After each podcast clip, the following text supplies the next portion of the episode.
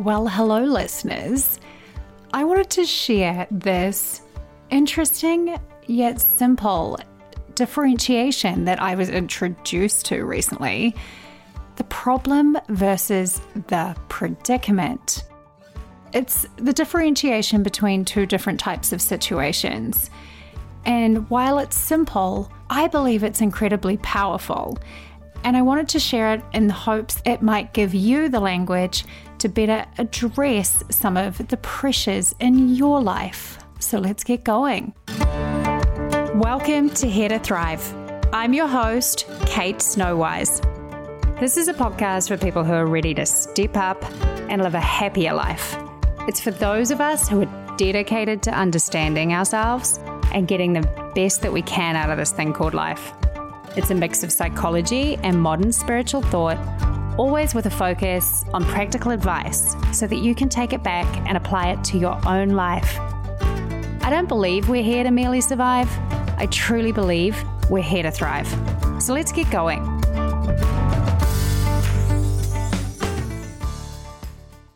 Okay, so a little bit of background. I speak frequently and deliver workshops on stress management, burnout, and well being. This is what I specialized in in grad school, and I can talk the legs off a chair when it comes to this stuff. Yet, until the other day, I had never heard the simple yet uber powerful differentiation between a problem and a predicament. And so when I stumbled across it, I was like, you're kidding me. How have I not known this for this long? I've since had it pointed out by a client, no less, that sometimes the predicament part of this equation is referred to as a situation. So you could also think of this as a problem versus a situation. I feel like problem versus predicament, though, I'm way more likely to remember like PPP alliteration. But let's, I'm sure at this point you're like, Kate, can you just tell us what on earth you're meaning?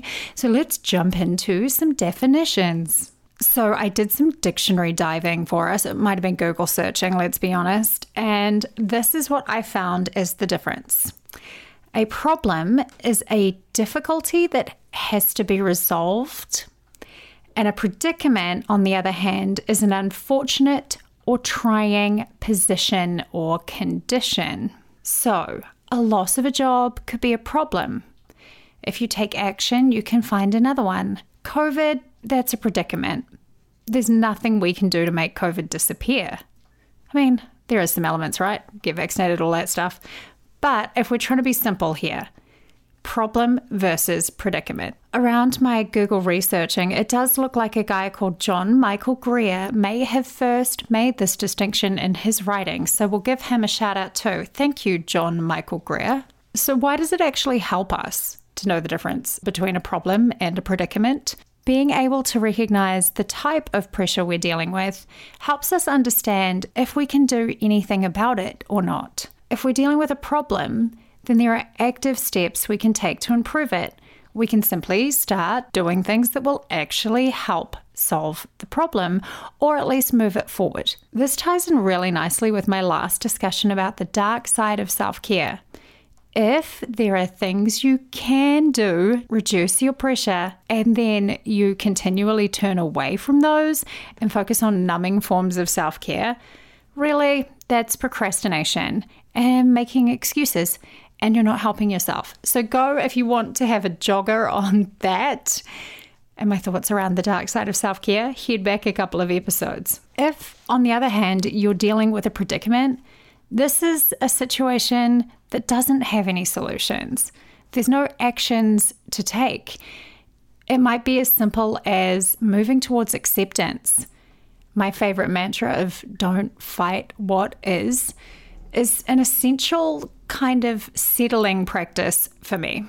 And while there may not be any action specifically to, to take, it also might be a case of it's a situation that's going to last for a set period of time. Like I will often talk about with my clients, if there's a push period at work or you're hiring a new employee, there's not a lot that you can do in that short period of time. It's more about enduring until you get to a point where the situation's actually changed. It reminds me clearly of the serenity prayer. God grant me the serenity to accept the things I cannot change, the courage to change the things I can, and the wisdom to know the difference. It's what we're talking about here. You still have to deal with a predicament. Like I said, there's the enduring, maybe acceptance. This is where you also call on your internal resources to simply manage the impact and keep your head above water, so to speak. This is where your self care, nourishment, being energized really helps. So, a problem has actions that you can take to improve things. You can do something. A predicament is simply, it just is. There's nothing you can do that will change it but you still have to live with it. Why I think this is so useful is that if you have this language, the problem versus the predicament, you can look at the situations you're dealing with and label them. And it kind of frees you to move on with things. It highlights the pathways forward. If you're dealing with a problem, it can open up that the next step is to consider what action to take. You may not know how to deal with things completely, but even the next right step or a small action can move you in the right direction. Momentum is everything when it comes to managing our pressure. A predicament, on the other hand, it can also hasten your acceptance. We can spend so much energy fighting against something we simply don't want to be true and identifying it as a predicament, something that we do not have the power to change but must live with it actually brings you a sense of freedom, as crazy as that might sound. So, I hope you have found this simple, quick 10 minute differentiation as useful as I have. It's totally the type of thing that you can use to step back and reframe your thinking when you are managing others, when you're managing yourself. Play around with it. I hope it will be useful. So great to have you all here, and thank you for tuning in. Next time, I am talking about fun.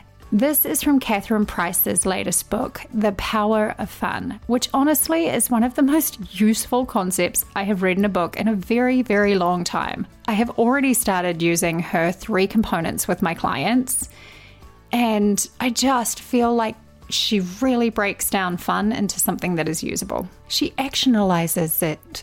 Is that a word? Actionalize? I'm going to make it a word which I think is everything. In the meantime, before we dive into that conversation, just keep thriving, beautiful people. Keep thriving.